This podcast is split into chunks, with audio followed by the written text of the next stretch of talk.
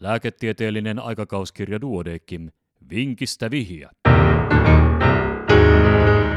Tämä on numero 12 vuonna 2021. Opiskelijoiden oudot iho- ja jalkaoireet.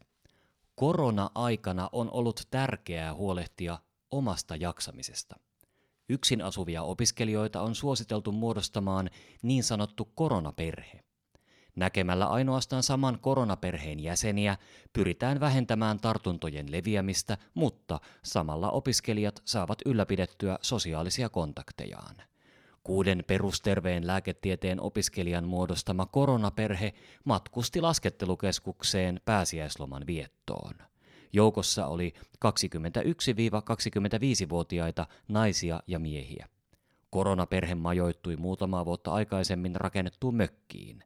Lomaviikko sujui lasketellen, hiihtäen ja moottorikelkkaillen. Makkaraa paistettiin päivittäin ja urheilun jälkeen rentouduttiin mökin terassin ulkoporeammeessa. Lähtöpäivänä yksi opiskelijoista huomasi pieniä aristavia näppylöitä molemmissa kainaloissaan. Kotiin päästyään muutkin alkoivat oireilla.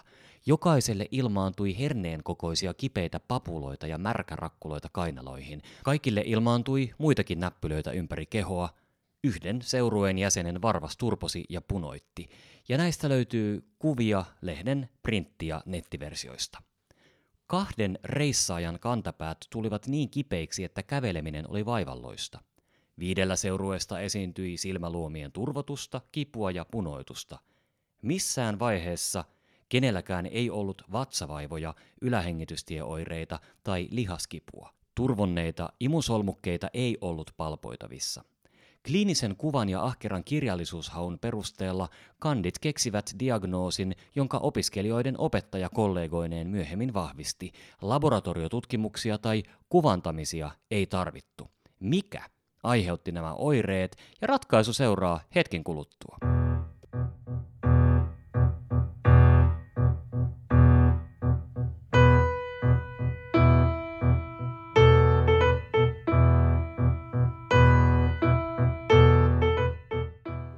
Vinkistä vihiä, ratkaisu. Alkuun kandit pohtivat muun muassa luteita. Oireiden pahentuessa lopullinen diagnoosi selvisi. Kyseessä oli pseudomonas aerogenoosan aiheuttama karvatuppitulehdus, niin sanottu pore-allas follikuliitti eli hot tub folliculitis. Tämä gram-negatiivinen basilli voi aiheuttaa epidemioita uimahalleissa, yleisissä saunoissa ja poreammeissa. Kirjallisuudessa raportoidut tapaukset liittyvät veden puutteelliseen puhdistukseen ja pieneen klooripitoisuuteen. Oireisiin voi kuulua makulo, papulaarisia, papulaarisia tai pustulaarisia ihomuutoksia, jotka ilmestyvät tyypillisesti 4-48 tunnin kuluttua altistumisesta saastuneelle vedelle.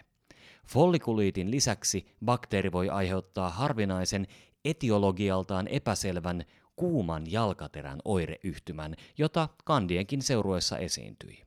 Poreammeen suuttimista kovalla paineella syöksyvä vesi on voinut aiheuttaa mikrotrauman, joka on voinut myötävaikuttaa oireyhtymän syntyyn.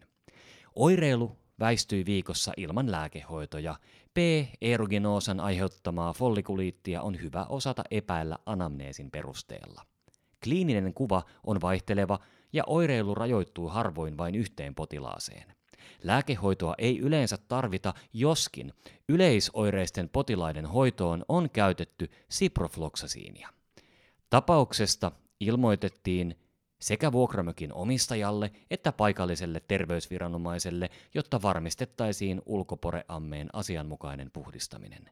Paljujen ja poreammeiden suosion vuoksi vastaavien tapauksien lisääntyminen on mahdollista. Ja tämänkertaisen vinkin olivat kirjoittaneet Olli Patrakka ja Juha Rannikko Tampereelta.